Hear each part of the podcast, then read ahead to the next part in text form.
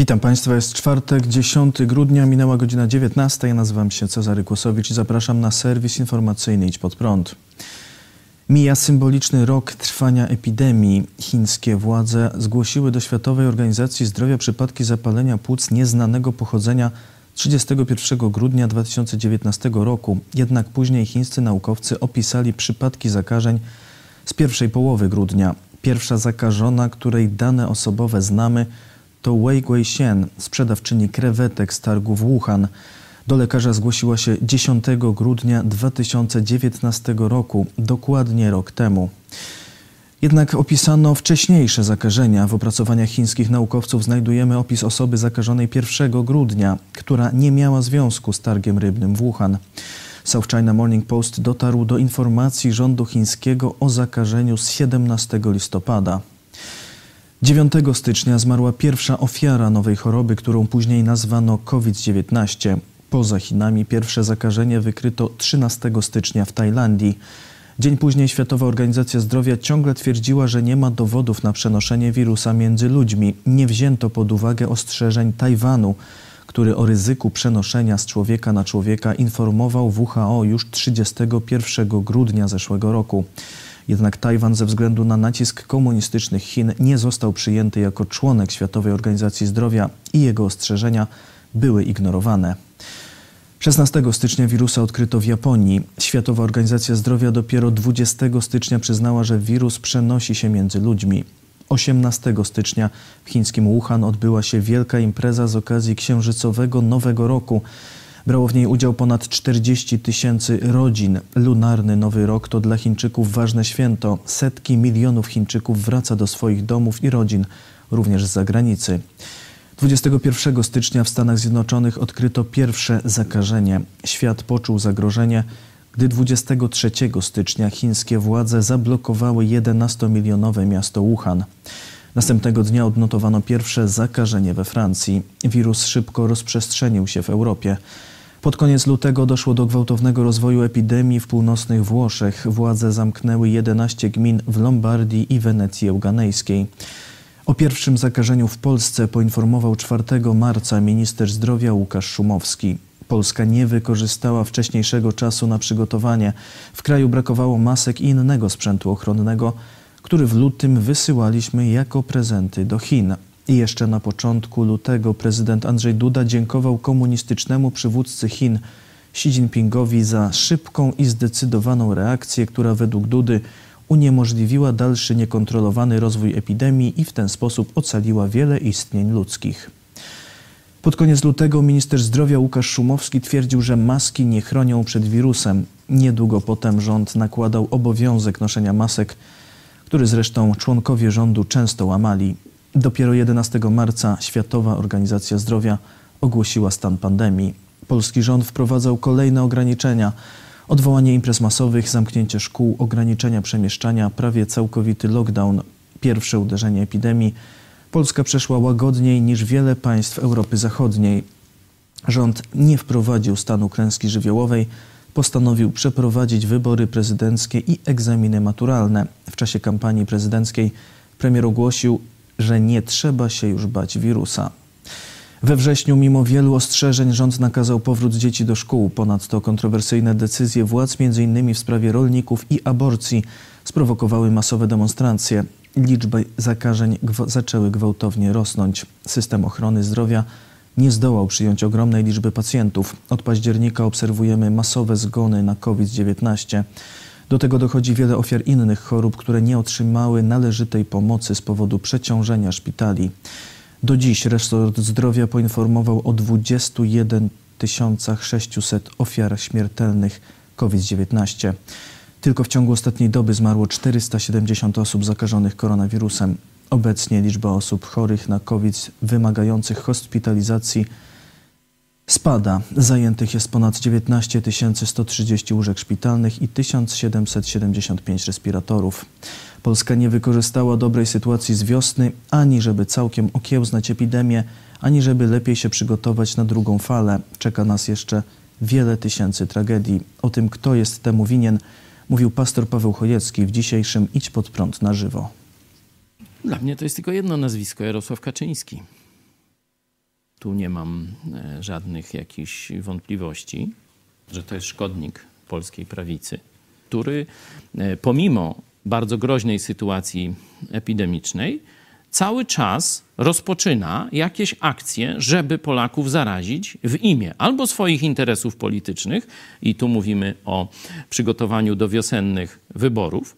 To jeszcze można tymi gierkami politycznymi typu wybory, ale morderstwo dokonane na Polakach 1 września 2020 roku nie da się niczym wytłumaczyć. Myśmy błagali, rządzie, opamiętaj się nie posyłaj dzieci do szkoły, bo to będzie śmierć dla Polski na ogromną skalę. Mówiliśmy tu w sierpniu, błagaliśmy. Przynajmniej o parę tygodni od, odwleczcie tę decyzję. Szkoły są kompletnie nieprzygotowane. Będziecie je zaraz zamykać. Będzie chaos, ale do tego będą tysiące trupów. 20 tysięcy Polaków w grobach, już więcej. To jest wasza pisowcy odpowiedzialność.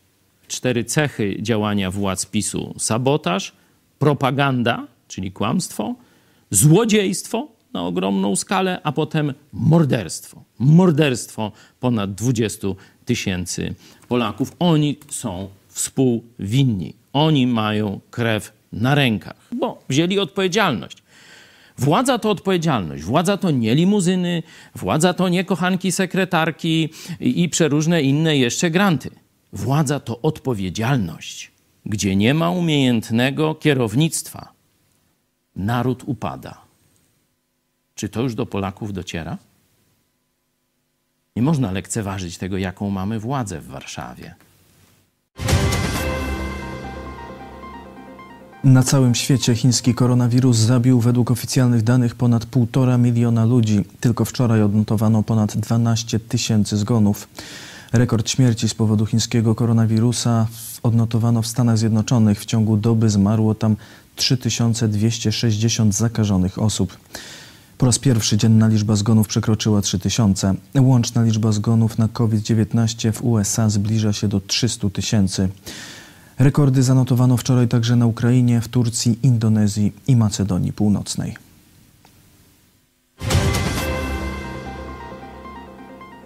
Sejm odrzucił wczoraj wieczorem wniosek o wotum nieufności dla wicepremiera Jarosława Kaczyńskiego. Wniosek opozycji poparło 216 posłów Koalicji Obywatelskiej, Lewicy, Koalicji Polskiej i Konfederacji oraz dwoje posłów niezrzeszonych. Przeciwko wnioskowi zagłosowało 233 posłów w tym 232 z PiS oraz jeden z Koalicji Obywatelskiej, Tadeusz Aziewicz. Aziewicz twierdził potem, że doszło do błędu w działaniu systemu głosowania i zapowiedział zgłoszenie sprawy do marszałek Sejmu Elżbiety Witek. Jarosław Kaczyński wstrzymał się od głosu. W głosowaniu nie wzięło, udział 10, nie wzięło udziału 10 posłów, w tym Andrzej Sośnierz z klubu PiS i Lech Kołakowski, który niedawno z klubu PiS odszedł. Przed głosowaniem Kaczyński, zwracając się do opozycji, powiedział: Proszę Państwa, my jesteśmy z zupełnie innego świata, z zupełnie innego. Wy najwyraźniej nie jesteście w stanie zrozumieć tego, że ktoś naprawdę potrafi się kierować interesami Polski, a nie interesami swoich grupek. Stwierdził też, że z polskich sądów uciekła sprawiedliwość, ale jak dodał, to są wasze sądy. Premier Mateusz Morawiecki mówił, że Jarosław Kaczyński jest osobą, która na samym początku rozpoznała błędną, patologiczną naturę trzeciej RP i ją w bardzo konkretnych i precyzyjnych słowach obnażała. Dzięki temu można było budować pewną ofertę, ofertę sprawiedliwą, dobrą, opartą o drogę polityczną Lecha i Jarosława Kaczyńskich, powiedział Morawiecki. Zaznaczył, że to dzięki Kaczyńskiemu Polska ma finanse publiczne w stanie tak dobrym jak nigdy w historii. Chińska agentka uwodziła amerykańskich polityków. Federalne Biuro Śledcze Stanów Zjednoczonych ustaliło, że obywatelka komunistycznych Chin, Christina Fang, prowadziła działalność agenturalną na terenie USA. Amerykański portal Axios podaje, że Chinka przyjechała do Stanów Zjednoczonych w roku 2011 i wtedy jako studentka jednej z uczelni w Kalifornii zaangażowała się w działalność organizacji studenckich. Swoje stanowiska w tych organizacjach wykorzystała do realizowania wydarzeń z udziałem lokalnych polityków oraz do prowadzenia zbiórek pieniędzy na ich kampanie wyborcze. Agentka działała głównie w okolicy San Francisco, gdzie żyje duża społeczność Chińczyków. To głównie wśród młodych Chińczyków rekrutowała kolejnych agentów. Wykorzystywała studentów, działaczy i stażystów. Nawiązywała z politykami często bliskie relacje. Najbliższe kontakty miała mieć z kongresmenem Ericiem Swalwellem z Partii Demokratycznej, który od 2013 roku zasiada w Izbie Reprezentantów. Polityk miał zerwać z nią kontakty, gdy dowiedział się o podejrzeniach FBI co do jej działalności szpiegowskiej. W tym w 2015 roku Fang nagle poinformowała znajomych, że musi wyjechać do Chin. Od tamtej pory jej losy są nieznane. Mniejszości etniczne w komunistycznych Chinach pod stałą inwigilacją Huawei. Kamery, podsłuchy, przechwytywanie połączeń to tylko kilka z narzędzi systemu wykorzystywanego przez komunistyczne władze chińskie do prowadzenia stałej inwigilacji. Głównym obiektem śledzenia są Ujgurzy, czyli społeczność muzułmańska żyjąca w chińskiej prowincji Xinjiang. Amerykańska organizacja Human Rights Watch podaje, że do obozu edukacji politycznej Ujgurzy trafiają nawet za wykonywanie zagranicznych połączeń. Podaje przykład panny T, która została osadzona w obozie, ponieważ w 2017 roku wykonała cztery połączenia do wrażliwego kraju. Nie wiadomo o jakie państwo chodzi. Sprawa wyszła na jaw po wycieku listy ponad 2000 nazwisk więźniów jednego z obozów. Na liście znajdują się informacje takie jak pochodzenie etniczne i wyznanie. Według amerykańskiej organizacji władze lokalne w Chinach śledziły osoby z listy, by w końcu bezpodstawnie wydać nakaz ich aresztowania i osadzenia w obozie bez należytego procesu. Organizacja Human Rights Watch ustaliła, że Komunistyczna Partia Chin do śledzenia i prześladowania swoich obywateli wykorzystuje coraz nowocześniejszą technologię. Sprzęt do inwigilacji dostarcza firma Huawei. Dziennik Washington Post ustalił, że sztuczna inteligencja jest w stanie rozpoznać twarz, a także w przybliżeniu określić wiek, pochodzenie etniczne i płeć danej osoby, a także zawiadomić lokalne władze, gdy w zasięgu kamery pojawi się Ujgur. YouTube będzie kasował filmy o oszustwach wyborczych w Stanach Zjednoczonych. Serwis YouTube zapowiedział, że będzie kasował wszystkie filmy zawierające twierdzenia, że wybory prezydenckie w USA zostały sfałszowane. W komunikacie umieszczonym na oficjalnym blogu władze YouTube stwierdzają, że już wystarczająca liczba stanów certyfikowała wyniki wyborów, by określić prezydenta elekta. Biorąc to pod uwagę, zaczynamy usuwanie materiałów wstawionych dziś lub później, które wprowadzają w błąd przez twierdzenie, że szeroko zakrojone oszustwo lub błędy zmieniły wynik wyborów prezydenckich w USA, pisze zespół YouTube'a. Dalej podając przykła podaje przykłady treści, jakie będą usuwane.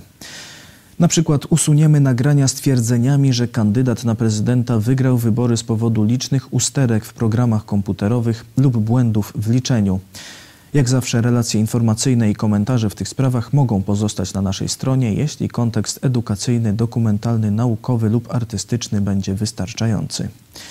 YouTube przypomniał też, że ogranicza zasięg treści, które nie naruszają zasad serwisu, ale są blisko granicy. Takie nagrania dużo rzadziej pojawiają się w rekomendacjach dla poszczególnych użytkowników niż filmy autorów uznanych przez zespół YouTube za wiarygodnych. Prokuratura Federalna stanu Delaware objęła śledztwem Huntera Bidena, syna kandydata na prezydenta USA Joe Bidena. Sprawa ma dotyczyć spraw podatkowych, jednak prokuratura nie podała szczegółów. W trakcie kampanii prezydenckiej ujawniono informacje o podejrzanych powiązaniach Huntera Bidena z firmami w komunistycznych Chinach i na Ukrainie. Sprawa dotyczyła czasu, gdy jego ojciec był wiceprezydentem USA. Sam Hunter Biden wyraził przekonanie, że śledztwo wykaże, iż rozliczał się z podatków zgodnie z prawem. To wszystko w tym wydaniu serwisu. Dziękuję Państwu za uwagę. Kolejny serwis jutro o 19:00. Życzę Państwu dobrej nocy. Do zobaczenia.